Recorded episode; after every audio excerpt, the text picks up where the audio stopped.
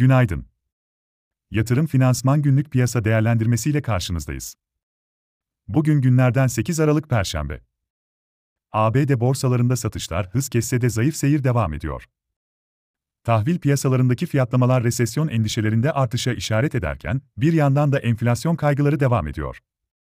ABD vadelileri bu sabah hafif negatif, Asya'da ise Hong Kong'da bir yerel gazetenin pandemi tedbirlerinde ilk gevşeme kararlarının birkaç gün içinde duyurulacağını yazması ile %3'e yakın yükseliş yaşanıyor. Diğer bölge borsaları karışık. Biz de yatay açılış bekliyoruz.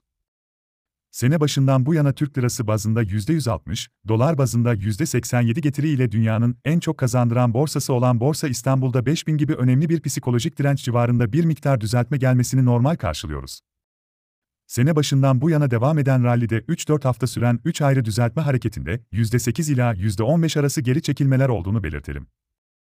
1 Aralık'ta görülen 5092 zirvesinden geri çekilme ise henüz %5,2 seviyesinde. Bugünün ajandası sakin, ancak önümüzdeki 4 işlem gününde ABD'de açıklanacak üfe, tüfe ve FED faiz kararı öncesinde kırılganlık devam edebilir. BIST 100 endeksinde 4770, 4700 ve 4620 destekleri ile 4890, 4940 ve 5000 dirençleri izlenebilir. Türkiye 5 yıl vadeli CDS birimleri güne 536 bas puanda başlıyor. Ajandada ise içeride Türkiye Cumhuriyet Merkez Bankası yabancı menkul kıymet işlemleri ile rezervler açıklanacak. 2023'te uygulanacak asgari ücretin tespiti kapsamındaki çalışmalar devam edecek. Avrupa'da veri akışı sakin, ECB Başkanı Lagarde'ın konuşması takip edilecek. ABD'de ise haftalık işsizlik maaşı başvuruları izlenecek.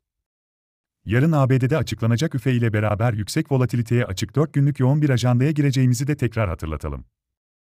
Yatırım finansman olarak bol kazançlı bir gün dileriz.